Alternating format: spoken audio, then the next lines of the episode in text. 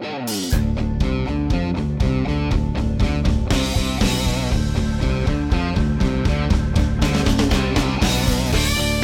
to Mac and Blue, where we introduce you to who is building Arizona, bringing you the people and businesses that shape the landscape around us. From economic development and developers, underwriters and lenders, architects and engineers, to the very builders and suppliers that bring it all together. Now let's join our hosts, Robert Johnson and JJ Levensky, aka Mac and Blue. Welcome to Mac and Blue, where we introduce you to who is building Arizona. I am Robert Johnson, Vice President Business Development at Torrey Contracting. That other handsome gentleman there is almost blacked out. JJ Levinsky, President Blue Wave General Contracting. How are you doing, buddy?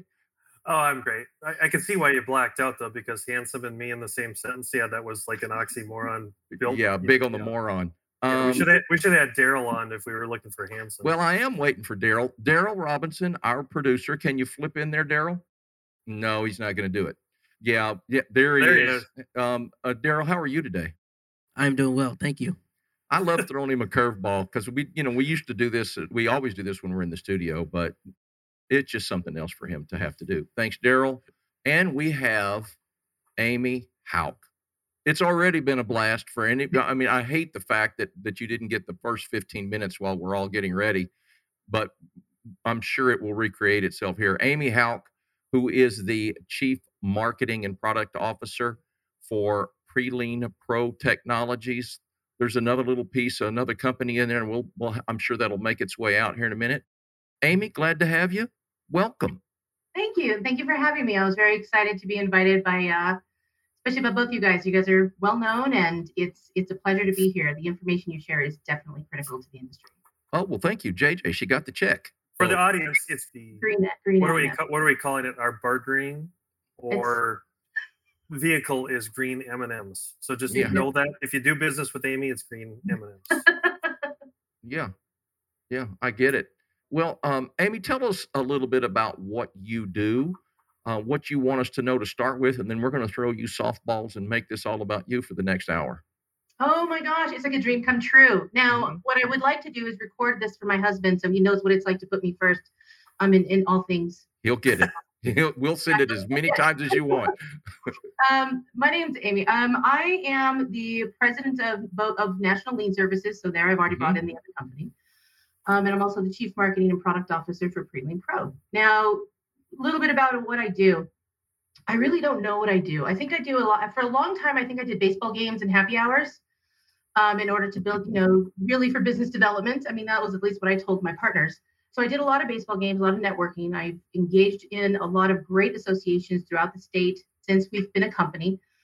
We have been affiliated with everything from Association of Construction Trades in Arizona and Tucson. We've been members of Arizona Builders Alliance. We're avid volunteers. I have done a little bit of everything. Um, at one point, I was the executive director of the Walls and Ceilings organization at Arizona. Yeah, did that for a couple of years. Figured I like some spice in my life, so why not do that? Um, I've also been the executive board of the Arizona Minority Contractors, AMCA, under Ricardo Carlo. And I am a huge volunteer with Arizona Builders Alliance um, in helping generate um, fundraising and awareness for apprenticeship programs, education, and some fun stuff here and there. Sometimes I get to do some convention planning. So I really like giving back to the industry with my time and sweat and a lot of tears. There's sometimes there's blood.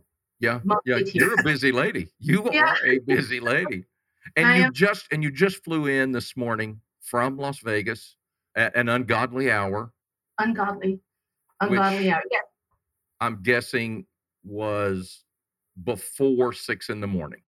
Yeah, I had my alarm set for 3 a.m. I had a we had a 6 a.m. flight that decided it was going to leave at seven. So um, really shot a hole in my morning, but at least we got here safely. We were able to spend a couple of days in Vegas with the family doing some um, international soccer games um, at Allegiant Stadium. It was really really cool. Ooh. Yeah.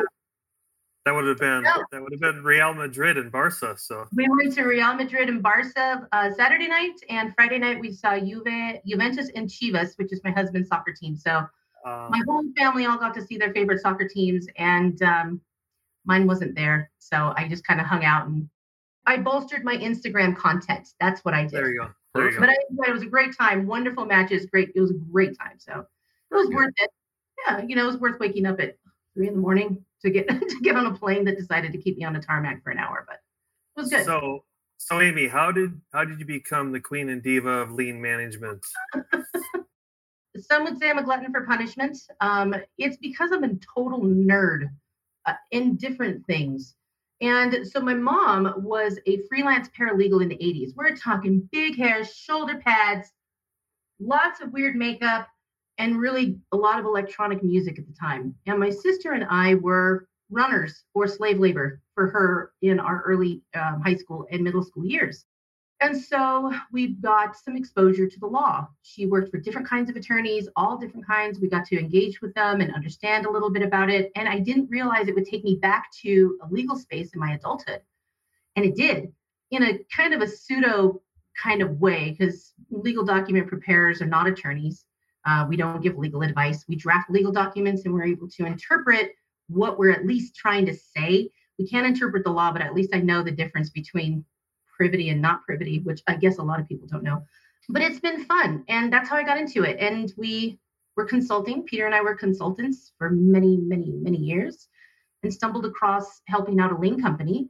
And then one thing led to another, and we really loved it and found a space where we can do good by the industry. We can set some best practices. We can help contractors get paid. And then we can create really cool software to make it easier for everybody, not just for our lien company, but for you know, firms, contracting firms. Yeah, that's cool. Yeah. Very cool. Okay, well, let me ask this question uh, because I know you've never gotten this one at all. but what is a pre lien and why do we need it in the contracting business?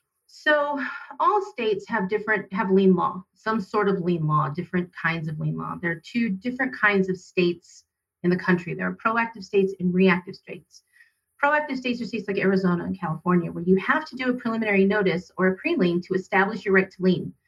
The proactive states have you do it at the beginning of the project, whether or not you're having payment issues or anything. What makes Arizona kind of unique is that general contractors have an obligation to complete a preliminary notice and serve it to the owners. Also, even though there's a contract, and in some states like Florida, well, the prime contract with the owner should give you enough privity and enough establishment of the right to lien the property without having to jump any through any hoops, but that's not the case. And so in Arizona, if you want to protect your accounts, your, your accounts receivables, you your aging, your retention, pay applications, the payments to your subs and your suppliers, preliminary notice is a really good way to do that in the event things start going a little bit hanky. So it just so it right. So you cannot file a lien for non-payment if you're a contractor and you have not filed a pre-lien? That is correct. In Arizona. In that Arizona. Yes, there are there there's if we're talking Arizona law, Arizona commercial law, or Arizona even Little Miller, which is your local municipality. No, they only there's there are some fine exceptions with um, federal jobs. If you're working for the Air Forces or you're working for large federal buildings and projects, there's a little bit of a difference there. But for most case, the best practice in Arizona is just do the pre-lien, do the pre-lien, secure it because it does open so many more doors to avenues of collection if you don't get paid than not having it. And it's a simple way to do it. You offload the crap work to lien companies. it's kind of it's a lot of research, a lot of discovery, a lot of notifications and phone calls. It's grunt work, but you know, we love we love learning our clients' ecosystems. We love learning what they do and how they do it and how we can be a good fit for them. And it's fun. It's fun making sure that people get paid for the hard work that they do in this state. Sure.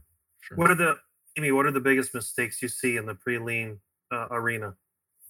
Biggest mistakes we see. I mean, um, other than other than filing them, let's say everyone does go through the pre-lien process. So let, let, let, that caveat. With I, that, then, what are the biggest mistakes? I would say two of the biggest mistakes are going to be ensuring that you are pre-liening the proper project, the proper address. So the pre-lien secures the, the dirt, really. In most cases, sometimes the building, but in, let's just take a simple case. It'll ensure that you can that the dirt, the owner on title or the owner of record, is someone that needs to be notified because any building that happens on top of that project can be done by a third party, can be done by a developer. But the person that is at the end of the day the most vulnerable at losing out is the person who owns the dirt. I mean, contractors can lose out all over the place. Don't get me wrong. There's a million ways contractors can lose money. Then, but when you're talking as a as a homeowner or you're talking as a landowner, you have the highest risk, at that money not going where it's supposed to go when it's supposed to get there. Um, so making sure that the right project is actually the one, the right address, the right title, right parcel is being notified, and also ensuring that the owner that the right people are notified. So the owner of record, you know, you I there's very I can't imagine an occasion where we wouldn't notify the owner of title or the legal owner of the property. It's just part of what we do. Um, but I'd say the two biggest mistakes outside of us are going to be outside of lien companies uh, primarily are going to be people just notifying the wrong property or the wrong owner or not notifying the right people. And just to be clear, any any vendor, supplier, subcontractor, or main contractor, they all can file pre-liens on that project. Is that correct? That is correct. That is correct. The the nuances, it's second tier subcontractors can even have lien rights. Suppliers to second tier contractors can have lien rights. As long as there's no break in the contract, then you should be okay. As long as everybody can shake hands all the way up the chain and there's no break in that chain, then you should be okay. I always suggest that people talk to their attorneys to ensure that if there are any questions on whether or not there's a lien right, if there's an actual nuance that's really weird, that they definitely go to their attorney and double, double check and make sure that they if there's something else they need to do. Yeah, I, I noticed. I mean, in commercial construction, I, think the owners developers are, are much more savvy when it comes to this, uh, as as not so much in the residential if you're doing a lot of remodeling stuff. I, I cannot tell you the number of phone calls that I've taken where an owner gets a pre lien and starts complaining because we filed a lien on their property. How do you explain that to them? Well, a couple of different ways. First of all, we explain to them that if they were to read the document, quite literally, the first couple of sentences, the first sentence under the title says this is not a lien. Mm-hmm. So, and then we have them go down and read the rest of the document that lets them know what the document actually is. And it does state it in the document, but we get a lot of phone calls. If we have someone dealing with residentials, and you're right, Mm-hmm. The people that typically freak out the most are your homeowners. Yep. Right? No, they don't know what they're getting. You know, they're like, I just needed some plumbing work done, and now I've got somebody liening my house. No, not yet. Pay the bill, and you won't have to worry about it. Right. But when we're dealing with residents, when we're dealing with residentials, we're dealing with like restoration companies who deal with a lot with residentials. Mm-hmm. We try to train them up and help them educate the homeowner before they start Correct. receiving these documents. And if they aren't going to educate the homeowner, then at least have some sort of cover letter that we can include with our documentation so that the homeowner knows from your letterhead this is why you're getting it. This is why you're receiving it. It's just part of our process. It's part of our, our insurance requires it our legal requires it our owner requires it. It's just a it's a very simple way just to make sure that you guys have avenues of collection in the event of non-payment. And again to your point earlier residentials are always always going to be the ones that get confused the most. And they're the mm-hmm. ones that we take the most time with. We want to make sure that those homeowners are comfortable and safe. And we we definitely do some counseling, some family yeah. counseling there sometimes. But yeah. at the end of the day, you know, our clients are doing what's best for them. And in order to do that sometimes and provide the best work for the customer, they have to make sure that they're protected. And you know, it's kind of a it's a necessary evil in the state. Yeah, I get so in so Amy, specific to just your lien management business, not the software. Mm-hmm. What give the audience an idea of like what percentage of your client base is either GCs, subcontractors, or other? Like how, how, how do you what what's the demographics look like for what who you typically are are helping out in the space? Well, I'd say on if I had to segment it out, kind of you know take a, a, a reading of where we are. I'd say about sixty percent of our clients are going to be subcontractors. 20% of our clients will be uh, material suppliers, maybe even higher, 25%, and the remainder would be our general contractors. We do have a couple of specialty firms. We have a couple of uh, labor suppliers, labor companies. We have several labor companies, and we've really been starting to break into the dual subcontractor that does commercial, that does building and service. And that's hmm. something that we've been seeing a big shift in is that service side of it. And, and so we have some of those dual contractors in there also. So you mentioned the service side of it. Is the service side is something that needs that, that can benefit from pre-liening as well? It can. Here's here's the cool thing about pre-liens. So pre-liens in Arizona give you 20 days. You know, you got these 20 mm-hmm. days you can kind of play around with. It can be at the beginning of the project. Heck, you can do it halfway through the project if you don't care about the first half of the project. But when you're like a restoration company, a restoration company or a service company, to your, to your question, brand spanking new client out of Yavapai County in Prescott, who on a Friday evening after hours, a woman from Yarnell had given him a call and said, I need help with my toilet. It's a plumber, just a service plum plumber service. She's he said, you know what? I will happily dispatch someone to you, but please be aware it's after hours. There is a dispatch fee and there's a minimal bill that you're going to have to see when you get there. And here's your estimate for the work that needs to be done. Do you agree? Yes, please send someone out.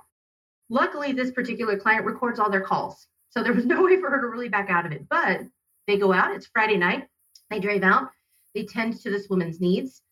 And then she proceeds to berate them for charging her for after hours and a dispatch fee. He said, Will you agree to? So she didn't pay him. Long story mm-hmm. short, she didn't pay him. She was really belligerent, really cruel to these guys who were out there in the middle of the night making sure that she could use her facilities. And on that was Monday, Tuesday. So Tuesday, I get a call from the client and I said, Hey, my guys got dispatched out here. Here's what happened. Can you help? I'm like, I said, sure. I said, this is what we should do. The first thing we should do is get that pre-lien out there. Let's give her a call actually and let her know what we're doing because this can really freak her out. And they've already been having some conversations back and forth, and I don't want to make a bad situation worse. Sure. So right. give her a call and let her know what we're about to do. And I gave her a call, and I just I was very patient, very very patient because she was an older an elderly woman. She clearly was um, strapped for cash. Candidly, she was you know she she just needed something. And so I kind of mediated a little bit of a way to let her know we're going to pre-lien it. We have to because you're going to set up payment arrangements with them to pay this back. It was like a $700 bill, which isn't a lot for for commercial construction, but it's a heck of a lot sometimes for a woman on a fixed income. Since you're going to have these payment arrangements with them within their lien window, which is that 120 days, then in the event you miss a payment, then they have some recourse.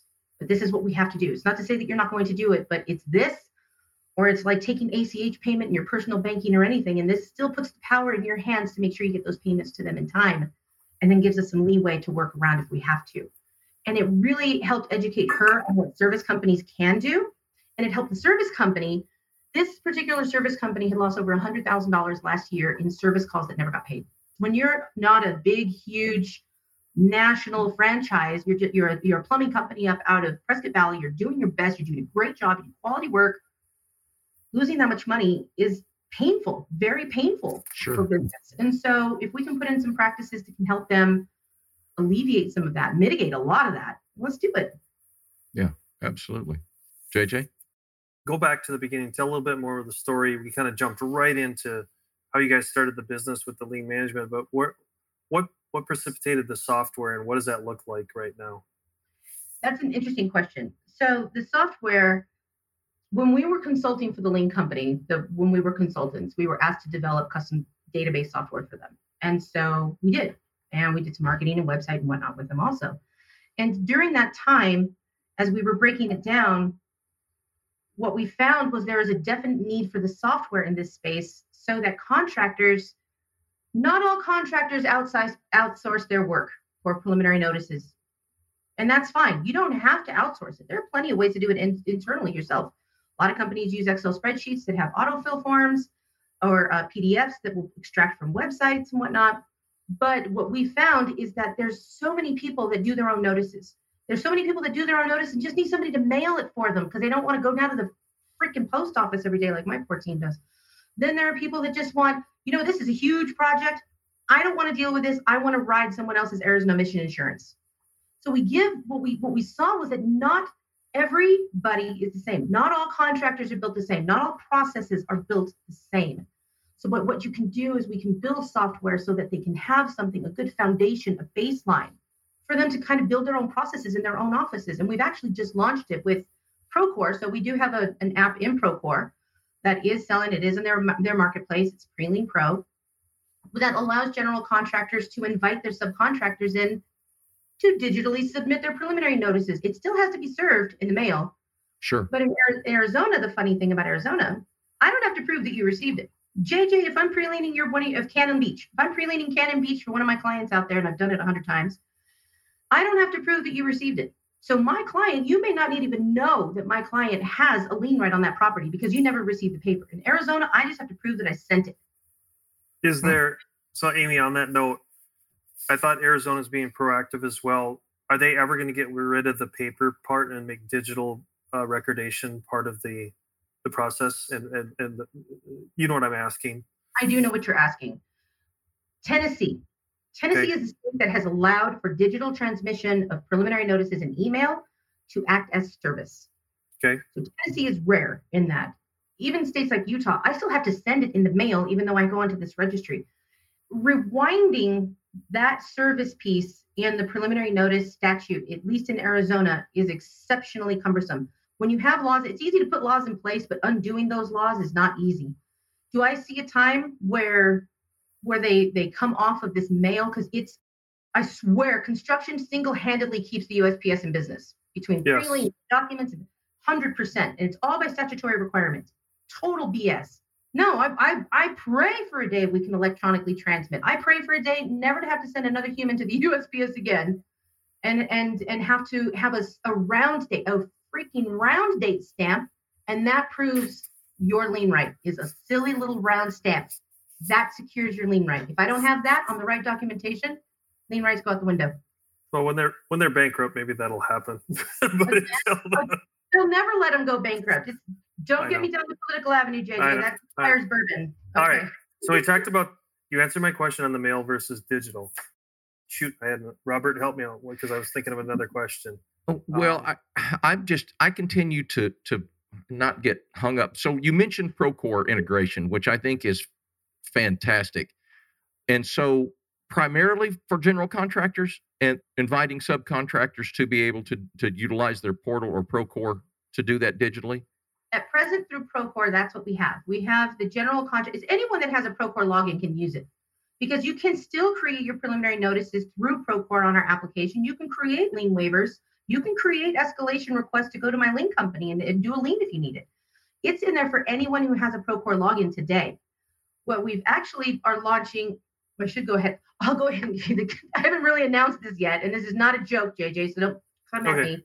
But we're we are launching on August 1st a vendor portal that is specifically for subcontractors and suppliers, whether that general contractor is in Procore or not, to have a, a forum, a place where all contractors can submit their electronic preliminary notices so that at least we have that there. We still have to do the mail thing, but we've got a digital, still request and submit lien waivers, still submit pay applications, still be able to do all of this, whether or not they have Procore or not, but in a way where we're collaborating in the same workplace. There's no reason, JJ, when I get a Blue Wave job information sheet or prelim information sheet from my subs and when, my, when we're pre-liening your projects, there's absolutely no reason why that information is not in a singular place and then everyone can just extract the information and use it for their own prelims once it's validated once. That information doesn't change.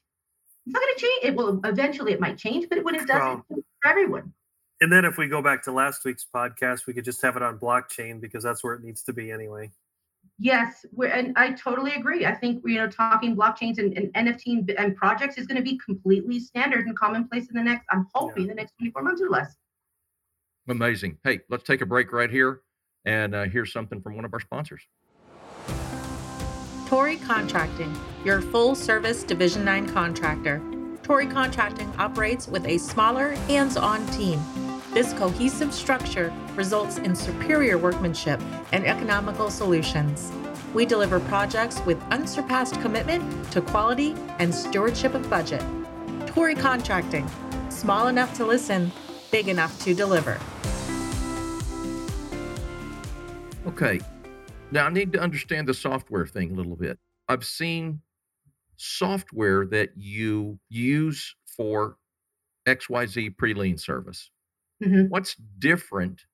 And I'm talking uh, years ago kind of thing. So what's different about what you're doing with software and, and what does it do for the user?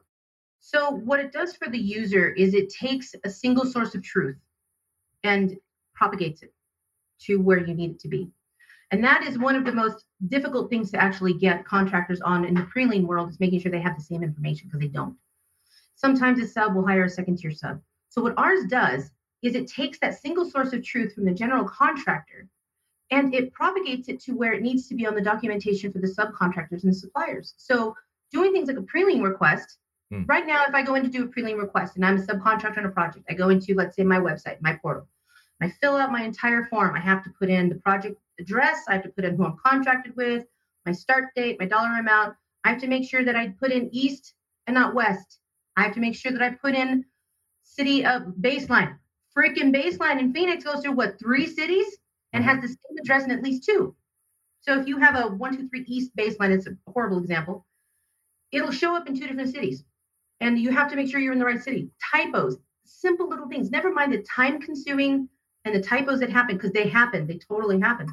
By taking the data that is already validated and verified once, and then saying, Do you want to do a preliminary notice on this project? Well, yes. And most of that information is filled out for you. All of the source of truth, all of the project information, the address, the lender that's attached to it, the owner that's attached to it, the general contractor that's attached to it, all of the information you really need to ensure that you have a solid lien right is already there for you. So why not give that to subcontract, whether you use a lien company or not? The end of the day, that what you need to do is make sure your ass is covered. I'm sorry, can I say ass? I said it twice. We're okay, okay on this one. Yeah. but we want to make sure that you know that the people's are covered, their assets are covered. And so get it you know, giving them the ability to do it themselves confidently and comfortably is important because it, it can be a big undertaking. It can be pretty scary. What if the information's wrong? I mean, like that finding the, the right owner, lender information, because a lot of times a subcontractor, uh, you know, especially the, the, the less sophisticated the subcontractor, is that information that is that you're talking about? Is it this project? Yes. And then all that information, is it verified? Verified, yes. Okay. So let's say a general contractor who's, and most of the Procore is a good example. So let's just say we use the Procore. Well, with sure. Procore, what we do is we're extracting everything from the prime contract. So I know where you're working. I know who mm-hmm. you're working for. I know a lot of the details on the project just from what you already have in Procore. Why enter it again? Mm-hmm. Why enter it again so that I can create a job information sheet? Then I can just give them a piece of paper, right? right? And then here's this piece of paper. It's an exhibit to your contract. Here you go. I hope you get to exhibit XX3 so that you can see your job information sheet. And I hope you take that sheet and you give it to your accounting team or your project coordinators because they're the ones doing the prelim request. Mm. Never gets there. It very rarely actually gets there. So what we're trying to do is just cut as much data entry, double, triple, sometimes quadruple data entry for some clients to none, one. We just take information that we know to be correct and we use it and we use it everywhere we can. We use it as often as we can. And there's no barrier. There's not like it's not like saying, you know, oh, you want to do a lien waiver, let me charge you for that. No, no, no. This is about making sure the purpose of our software was, I mean, was it for me to, you know, be profitable at some point in my life? Yeah, that'd be great. Sure. But it's also to ensure that contractors feel confident with the pre-lien process, whether to do it themselves or to use a lien company, but that it's not as scary as it sounds, and it's not as scary as I think a lot of people make it out to be. As it used to be. I I, no. I mean, I remember, and it was scary. I mean, it mm-hmm. oh, maybe not scary. Yeah, yeah, it was scary, and it was just a hassle. So yeah, but you're yeah. scared of butterflies, Robert. So it's all all relative. but but but butterflies don't fi- file pre-liens. It, at least they probably should. all right. So so Amy, now the other one that we you know we always get is explain, help explain what everyone's rights are on lien waivers is be, between conditional and unconditional. I think oh, people still get these mixed up all the time. So give the the Amy 101, 202, and 303 advice on on lien waivers. I will preface this by saying I love you very much, JJ. I appreciate yeah. who you are as a builder and I appreciate you as a contractor. I think you do great things by the industry. There. Now that I've said that disclaimer. Yep. Conditional waivers are what I tell my clients all day, every day. Never sign an unconditional waiver unless you are willing to put your ass on the street and hope to God it never gets paid. Unconditional waivers are the highest risk for anyone, anyone on a project, whether it's a general contractor, it's a sub, a supplier, a labor provider, an architect, it doesn't matter. When you're signing that unconditional waiver, it does not matter if a check clears, if it get paid or not. If you want to truly protect your your your your assets, if you really want to use the lien rights the way they're meant to do, do the conditional waiver. And now I'm speaking to you, JJ, because like, yep. Mm, a conditional waiver, and I know this only because when I was in your office about six, eight months ago, There was one question that came up during the training for your team, and that question was every month on pay, and this is very typical with general contractors. So I'm not just pointing you out. This is standard common practice. With pay applications, I send a conditional waiver for that pay application. I also send along an unconditional waiver for the month prior that I paid them. You don't have to do that. The conditional waiver turns into an unconditional waiver as soon as the check clears. It's good. You cannot lien for money you've been paid on. Period. Then why? then explain to the audience why the lenders always demand it. Because it protects their assets. Asking for an unconditional waiver of a sub and a supplier or a general means that whether or not the money comes, that lien right is gone. It it it it doesn't it the the the risk is not on the lender in that scenario. The risk is on the sub and the contractors. So wait a second. So I've got to jump in here. So you're telling me that when you sign an unconditional waiver, Mhm. you're done. You've signed away your lien rights. Gonzo. Whether the check clears, whether it makes no difference. Yeah. Because I, I mean, I I know JJ and I are, are- I mean, this is the it's so typical in the construction world that well, I've got to have an unconditional. Yep. I, I mean, you're not getting a check without an unconditional, you know, whatever, or, or conditional, non-conditional. Or or the all that. or yeah. the yeah, or the typical you sign this and you can have this check. The ransom note. Yeah, the exchange. The Yeah. ransom exchange. Yeah. Oh yeah, we've got we've got I've got clients that do that today, and I keep telling them, like, you don't have to do that. You don't have to do that. And the reason I have a perfect example, if you're willing, if you'd like it, I have a perfect example. Yeah, do it without mentioning names, of course. But yes, I give an never example. mentioned you mean like Blue Wave when I was in your office. Oh, that, that that doesn't that doesn't bother me. Any I- names other than than Blue Wave, you're okay. Yeah, we're we're we're culpable at every level. Don't worry. I, I would never mention names. I have a painting client. He does um, residential and commercial painting up in North Scottsdale. Super nice guy, does great work. He's a franchisee, so he follows along with the company. What the company has, right? It's not like it's just John's painting. It's a very reputable company. Goes out and paints this woman's house. Not all, and there we talk homeowners. Homeowners are really typically going to be the ones that try to really kind of mess with you a little bit more than normal, I think, because maybe they're not as sophisticated and don't understand the real ramifications. Anyway, so she's just like, you know what? I don't believe in your work. And he actually pre-liened this project. I don't believe in your work. You did a crap, crap job. You did all these things. I'm not paying you. And he says, well, then I'm going to lien your house. And he calls me to prepare a notice of intent to lien. I'm like, sure, I'll, I'll get on that. And she calls him and says, you know what? Never mind. Come by tomorrow. I want an unconditional waiver and I'll pay you by credit card. My Hmm. client thinking, hey, credit card? Done. I can prove contract, I can prove invoice, I can prove demand for payment, and I can prove that she paid me on this because I have my unconditional lien waiver. She successfully conflict, um, challenged the charges, and he was out the money. He asked me, "Can I sue? Can I lien her now?" And I said, "No, I can't lien her. I can't. I'm out. My company, what I do for you, is completely out of the scenario. You need to go to an Yep. attorney.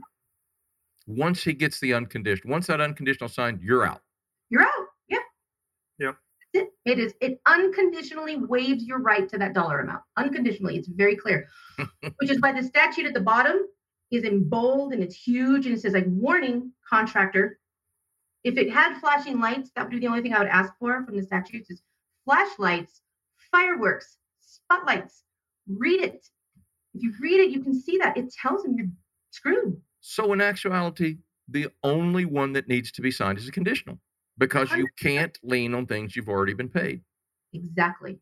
And if you can, if you have a pay application for ten thousand dollars, a, a conditional lien waiver for ten thousand dollars, and a check that clears for ten thousand dollars, guess what? I can't lien for ten thousand dollars. Thousand dollars. Yeah. Exactly. Wow. Wow. Attorney General Amy has spoken. Well, I can't run for office, JJ. But oh, we what- trust me, we know that. I don't know how many times we've had these conversations and how many times more we're going to have these conversations Oh, with yeah. subcontractors, with owners. I mean, it is such a mess to try to explain and to understand. Um, you need to write some software that clears people's brains and just makes this a non-issue. Oh, I already rumor, ha- did. rumor has it she's- she's. I already did, man. I got it. I'll send Okay. So Amy, let let's let's go down the next one. Next Yes, sir. one is let's say people just can't work work things out amicably or amiably or whatever, and a lien does need to be filed. What what again is Amy's 10 points of advice of of how to do it properly, ethically, morally, all that kind of stuff. But not legally because I'm not an attorney. So now that I've Yeah, we we've we've quali- we've qualified that multiple Okay, times. good. So what I would say is what the advice that I give my my clients is to is you've done the mechanics lien. There are a couple things that can change how much time you have on your mechanics lien um, to file it. But once you file it, you have six months. Period. End of story. If you're not done within six months, that sucker's going away. If you are at three months, because now you're just extending credit. You're just extending credit on somebody that doesn't want to pay you, or it's an owner that's giving issue, or it's a lender where it's clogging. But what I tell my clients is at 90 days, make sure you have communication with your client. If your client is the general, make sure there's open channels of communication there. If there are no open channels of communication there, now we have a different option. Now we take plan B. Plan B, engage with your attorney, ask for a demand letter. And that demand letter is going to be very specific from the attorney that says outlining the next steps. The next steps are we're going to begin foreclosure proceedings against this property, or we're going to sue against the bond, whatever that might be, but that would be up to the attorney to do. But those demand letters after the mechanics lien, that's what I suggest. Go to your attorney if you're not getting any communication back. If you're on the other side, communicate. Communicate all day.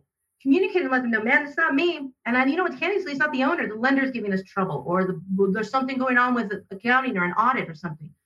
If you're communicating, it can help. But also, I think it's important for contractors to realize that sometimes a mechanics lien needs to be filed to ensure they still have that right. Sometimes retention is at 150 or 180 days, but the lien rights end at 120.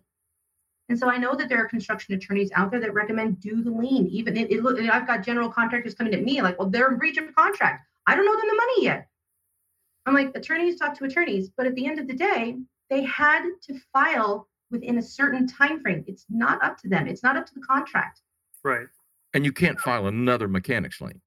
No, I mean you can partially release and you can release and re it's but then we're talking attorneys are involved in that because Sure. it it can be really really cumbersome so we we consult with construction with our clients attorneys as often as possible because it just helps keep the clients not worrying about the day to day and it gets things moving So are you seeing the biggest mistakes around the timing of the the statutory timing? I would think so. Yeah, statutory timing. I think there's also some there's uh, on everything, everything from establishing the right to perfecting the right. The 20 days is a rolling 20 days. You can be 100 days into the project and still do your pre-lien. It'll protect you from day 80 forward. You've lost those first 80 days, but even that's confusing for a lot of people, and that's okay. And the lien time frame to establish, you know, to actually do your lien, that can be one of three days, one of three different dates. So many if-thens. That's why we recommend don't go too long. If you're off the project, if the project in Arizona is substantially completed, don't go too long. If you do, ask about your retention, make sure that you're communicating with other subs on the project. Make sure that they, they at least somebody's telling you the project's done. If you're an excavator, you put you poured foundation and slab, you're not going to know if the project's done. You're not sending your guys out there in you know eight months to see if the landscaping's being put in or if they're doing the final walkthroughs on the fire suppression. You're not getting that. They don't get that. So make sure that the communication's open so that that so that what you don't end up with is people pissed off for no reason. Because most issues, I'll be really honest, can be worked out if people are just willing to play nice in the sandbox Right. and be grown-ups and deal with their deal with their work. Got a client right now with general contractors just for no reason. It's a four thousand dollar owed. Four thousand dollars. I'm like, you guys, you guys are fighting over pennies on these projects. Work it out. Work it out. It's possible. But if you- general contractors don't What's what's the um what's the state of your business right now? When I say you, I mean not your specific business, but the different lien companies in Arizona. Is it retracting? Uh, are, are are is everyone consolidating? Are there plenty of mom and pop shops? I mean, where where do you see the the bulk of the business um, allocation in, in your space right now? That's an interesting question. So we've recently, in the last couple of months, we had one of the founding lien companies in the state just sold to another one. This particular uh, lien company, highly respected, well known. Um, the the woman that ran the business, wonderful woman, very intelligent. I learned a lot from her in my early years, and she sold to another lien company. And a lot of that is because not a lot of lien companies have good succession plans. Like Mm, contractors in general, nobody has really good succession plans. Well, lien companies are no different. I'm very fortunate that my daughter and my son-in-law are involved with the company, and my daughter is the vice president, and she's working into taking over the Lien company so I can focus on software. But if it wasn't for that, I don't know what I'd, I'd be doing both, and I'd be probably a lot more insane than I am today. But I think that we're going to start seeing some consolidation. About six, seven years ago, um, there was another large firm that was trying to buy up a bunch of those mom and pops and did so successfully and then sold to another person. And so all of those clients, a lot of these clients are used to white glove service from the mom and pops. That's what that's what we provide. We 100% provide white glove service. You go to those larger companies and you become a number, and it's very disheartening. It's very hard. And I think one of the biggest challenges I have is I'm really passionate about what we do. I freaking love what we do. I love making sure contractors get paid. I love making sure that they can do it in a way that is affordable and, and it's strategic and it's smart and it can still keep relationships. And you start getting large, large companies in there and you're just a number. And now we're nickel and diming for everything. And it just, I think it breaks down trust in smaller lien companies that that are that have the knowledge and the the attention to detail also. Interesting. Robert, any comments? Yeah, I'm just I, I'm I'm still stuck on. I, I was just amazed that like a dirt work guy. I, am just gonna pardon me. I'm going back, but uh, a dirt work guy that does site work in the very beginning of a 16 18 month project there's retention out there he's he's going way beyond that time you're saying that the only way is if if there's not open communication and conversation the only way to guarantee that you have lien rights is to file that lien at that 120 mm-hmm. day mark. It's 120 days from substantial completion of the project. So it's not from their scope. Oh, gotcha, right. gotcha. Yeah. Right. Yeah, because if, if, if it's from their scope, to your point, you'll be getting liens on projects all the time, and nobody and, wants that. And I will tell you that that is a misconception because I have that conversation as well all the time. Mm-hmm. And, and that, to be honest, was, was what I thought. I've had so many conversations like, well, no. we thought our 120 days is almost up and the project is still going on. So, okay. Yeah.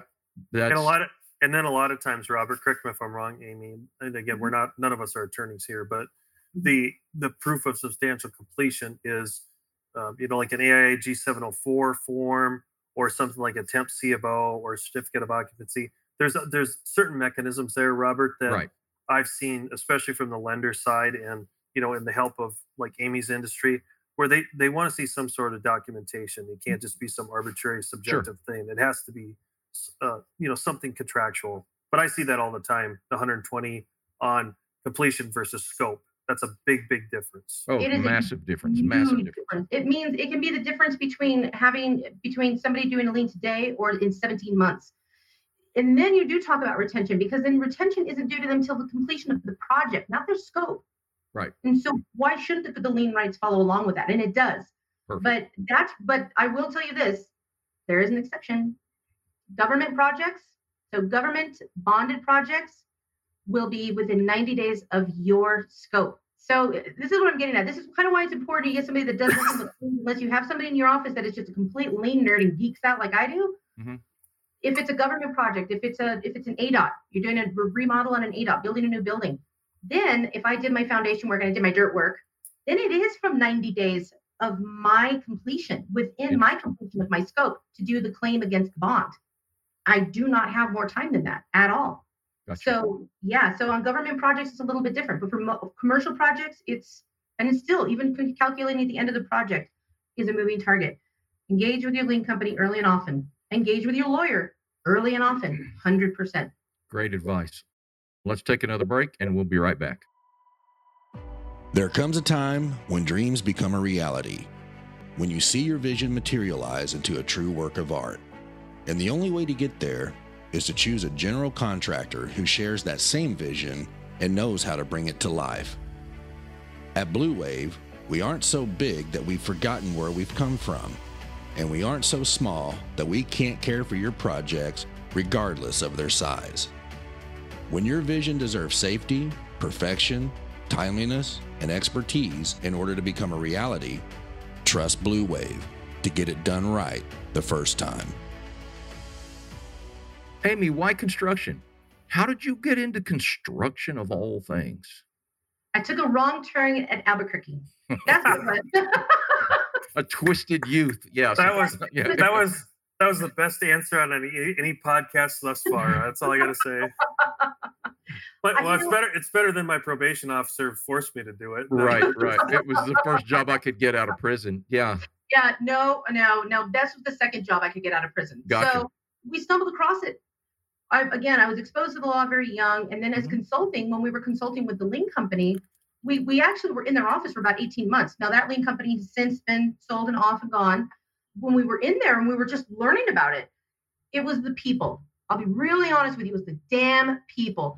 Working in this industry has lent me the most amazing relationships. It has it has No, it's true. granted me it has granted me the opportunity to meet with people that I would have never thought of. It take it it it gave me the opportunity to appreciate the worker, the builder, the supplier, it the trades. Anytime it it, it, it has been so eye-opening and so humbling to be able to serve the construction industry for the people in the country that candidly and truly, and this is oh cheesy, build it.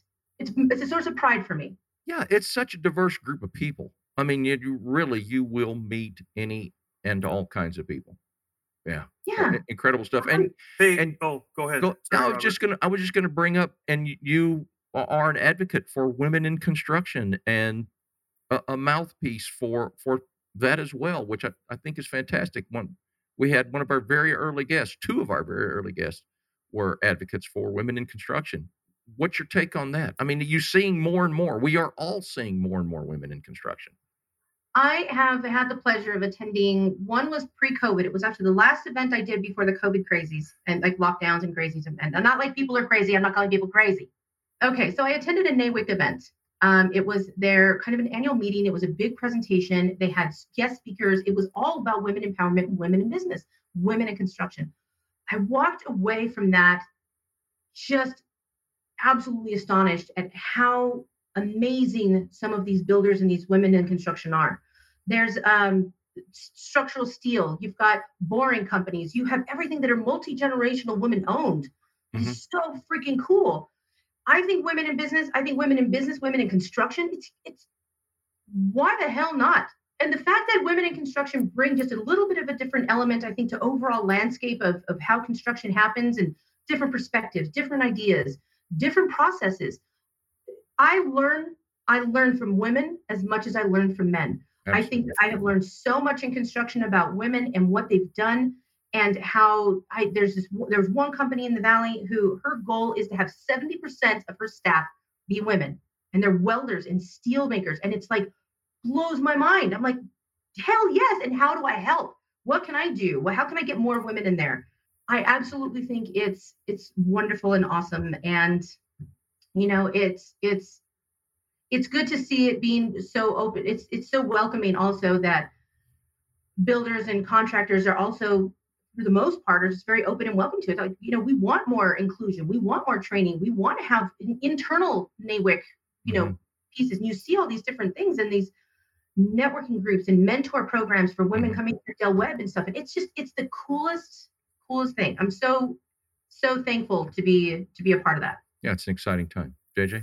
Um, I was just looking. We, don't have a lot of time left, but I wanted to uh, ask one one topic or, or subject matter with you, Amy, and that is, what have you seen in the last few months as far as the industry? Um, any of the craziness that's happening with a inflationary measures, you know, the rise of interest rates, things like that. How has it impacted the lien management business, and what are you seeing behind the scenes? Like, tell the audience what's what's either they're what they don't know or what's coming. Lots of liens. We've done month over month the last four months. We have seen an increase in, in liens. We're doing more every month. We like when our preliminary to lien ratio is under 1%. That's the best case scenario. That means people are getting paid. That's great. That's wonderful. Mhm. We're not seeing that as much. We're starting to see it creeping up to three and four and five percent, which is actually doesn't seem like a lot, but when you're doing thousands of prelims a month, and you're That's starting to see that it's big. We're seeing mechanics liens all over the place from bad general contractors, which which are you know it happens. Bad general contractors, terrible owners, and lenders. A lot of people are are starting to fall out of qualifications for their loans. Correct. you, you're seeing or what they're qualified for shrinks every time the interest rate creeps up. Guess what? Your your your window closes. It starts closing a little bit more. We're seeing a lot, a lot of escalations on our side. We're seeing a lot of mechanics liens, demand for payments, stop work notices. We do the prompt pay notices and documentation, stop work, demobilization. It's it's getting contentious on a couple of them. I think I think in some of in most of the projects, I will say most projects it, everybody's in it together. Everybody's getting equally screwed and not in a good way. It's very bad. Then there are a couple of projects that are 1000% owner driven, not lender, not builder, owner driven. And they're big and they're really, really big and they're in the valley. And it's unfortunate because it shouldn't be that way. It shouldn't, it should, it didn't have to be. They're fully funded. The money's there. Pay your contractors. Don't front load another project in another state. It's super simple but we're seeing a lot of escalations. What we're also seeing is a, a, a decrease in preliminary notice submission. This is not hmm. the time to get lax with doing your preliminary notices. Yeah, you would think. You would think. I think a lot of it is actually coming from turnover in staff. You're seeing people not working in offices anymore. You see people that are retiring. You're seeing offices that are also dealing with the financial crunch, starting to downsize their offices. And people that had one role now have three, and one of them is prelims. And so we're seeing a lot of turnover in offices. We're seeing a big decline in, not a big decline, but we're seeing a general decline. You don't want to see it go like this. Prelims go down, liens go up. For God's sakes, okay, I got up really early this morning. Yeah. okay. Liens don't, don't, don't worry, down. everyone. She's not a commercial pilot. You're you're mm-hmm. safe. you're totally safe. I'm not a commercial pilot. You're all gonna you'll, you'll all live longer because of that. But you you don't want to see that. This is not the time to get lax on preliminary notices. If you're not using a lien company, find one. If you're not going to use a lien company, learn how to do them yourself. There are avenues for you. There are plenty of avenues. My company, I am personally, I teach people that are clients and not clients all day, every day. It doesn't matter to me whether you pay me or not. I want to make sure that the industry is doing the right thing. For Pete's sake, reach out to me. You want advice, you want to know where you can go, resources, whatever you need, reach out. I'm, I'm here to help. I mean, I feel it's my calling. How, how do those people get a hold of you? Um, they can get a hold of me through my LinkedIn, which is on here. It's the best way to get a hold of me. Mm-hmm. I'm on it pretty prolifically. Mm-hmm. Um, my email address, I can get my email address out to you guys, and you can definitely put that out. But LinkedIn is 100% the easiest way to get a hold of me. Awesome. A lot of people have my cell phone number. It's far too. Yeah, I, I, have been looking. I'm just like, wow, that's really. I've never seen mine in lights. this has been a blast. You yes. are you are a joy to talk oh, to. Um, and I'm just going to say this to our listeners: if you whether you need lien services or not, do yourself a favor, go by, see this lady, just talk. She's already said she doesn't care if she gets paid or not, so just take up all of her time so she can't well, do that, anything. Yeah, that was that was the first mistake. Yeah. But no, I caught it. I caught. I wrote it down because I'm gonna. I'm gonna remind her someday. No. no, you don't need to get paid. I'm happy to be an advocate for the for the for the industry.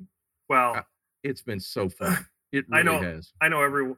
I, I, I think over 50% of our industry in the valley all knows Amy. So um, her connections are are wide and deep. So um, yes, Amy, thank you so much for being on today. Um, I know we could spend another hour talking about this content, but just thanks for bringing a high level, once a contentious but oftenly confusing topic. Um, you made it, you helped make it pragmatic and, and palatable for everyone listening and watching today. So continued success on all you're doing. And uh, I hope that the software endeavors lead to uh, a lot of ease for a lot of the listener, the, the listeners and watchers, because um, our industry desperately needs that integration. So thank you. My pleasure, and thank you both for the invitation. It was it oh. was wonderful spending time with you guys this morning. Listen, we're going to make up a reason to bring you back on. It we'll talk about anything. There might be a social hour involved, but we, I'll leave it we'll at that. just make up. We'll just make something up. But we're going to have you back on. Thanks for thanks for joining us, Amy. Thank you guys very much. We'll see you next week. You've been listening to the Mac and Blue Show, brought to you by Tory Contracting and Blue Wave General Contracting. Be sure to subscribe to the Mac and Blue podcast on your favorite podcast platform follow Robert Johnson and JJ Levensky on LinkedIn and Instagram. Tune in live every first and third Thursday at 3 p.m. as we continue to introduce you to the people building Arizona. Walt Disney said, You can dream, create, design, and build the most wonderful place in the world, but requires people to make the dream a reality. Until next time, make it a great day.